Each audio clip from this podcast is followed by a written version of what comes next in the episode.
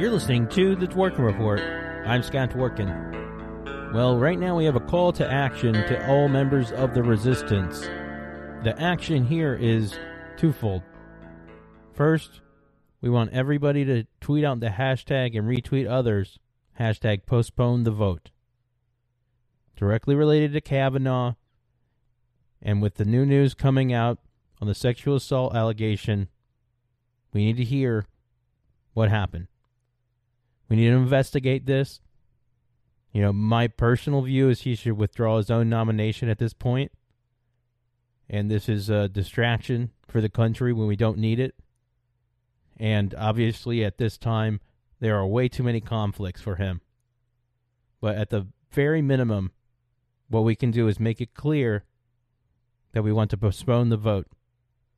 On top of that, everyone should contact all Republicans on the Senate Judiciary Committee, including Jeff Flake, who just came out and said that he's not comfortable with moving forward. And without his vote, without his vote, Republicans cannot get Kavanaugh through. They cannot get Kavanaugh through.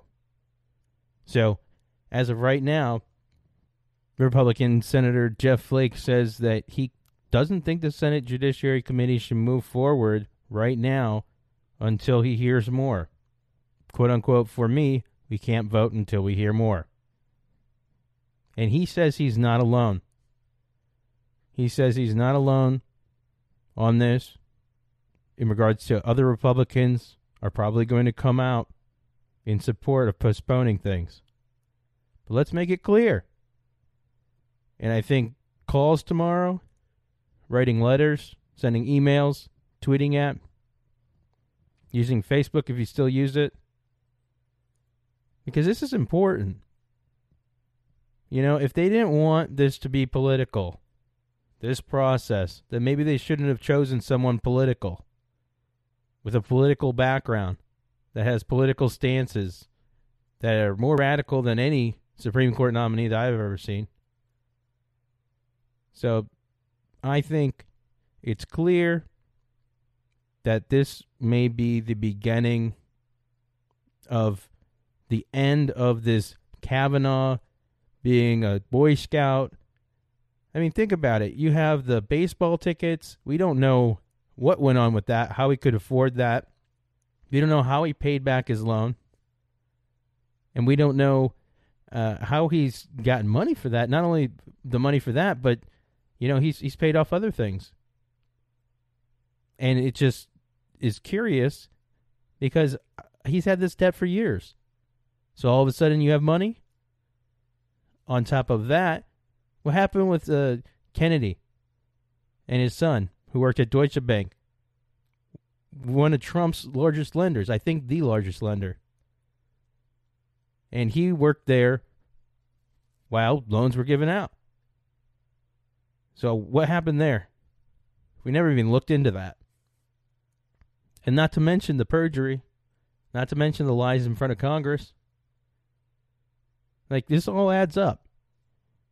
Think about his six and a half years in the White House, his support of torture, his support of everything Bush did. He was one of the most senior guys in that White House. And he's a pundit. You know, he, he just talks like a judge and has the demeanor of a calm judge, which is even scarier because basically, you know, he'll he'll lie and he'll look befuddled because he's the guy who used to train these nominees. He's the guy who used to have them practice with him where he would say, you know, we need to make sure that you can practice get, getting beat up, you know, because that's what's going to happen in the Senate. So I, I think it's very clear that this guy was the wrong pick. Too divisive. He really didn't give any answers to Democrats. He acted like he didn't remember if his friend worked at a law firm. Give me a break. You remember that stuff. That's like, what college does your friend go to? It's a close friend of yours. You know what college he goes to. You know where they work after that. So don't give me this little game of, and then he started saying, I don't recall. But so the, the key here is I want everybody to get together And again, the two main things hashtag postpone the vote. Send it out, retweet it, do whatever you can. I'll, I'll repeat it again. Hashtag postpone the vote. On top of that, tomorrow morning, we need to hit the phones harder than we ever have. We need to make it clear to everyone that's a Republican on the Senate Judiciary Committee. Everyone. We need to make it clear, including Jeff Flake. I don't care what he says. Until he takes action, it doesn't matter. It's all just a game.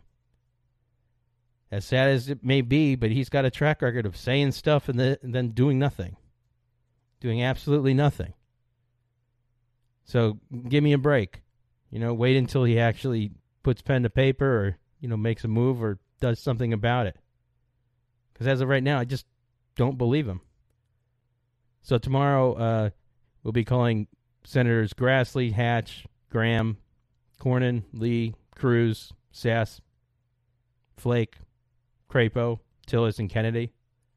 And yeah, I know Crapo and Cruz and Lee. I know where they stand, but and same thing with At Hatch and Grassley. But we need to make it clear to them how we feel as Americans. We need to call our senators and let them know. So that's who, who we want to make sure we focus on. Is the Republicans on the Judiciary Committee. Anyways, it's going to be a long week. We have a, a great uh, list of episodes coming up. And so, uh, a good release tomorrow. We have a federal prosecutor who talks about the Mueller probe. That'll be released in the morning. You can visit our website at dworkinreport.com. Thanks again to my producer, Grant Stern. Thanks again for listening. Onward!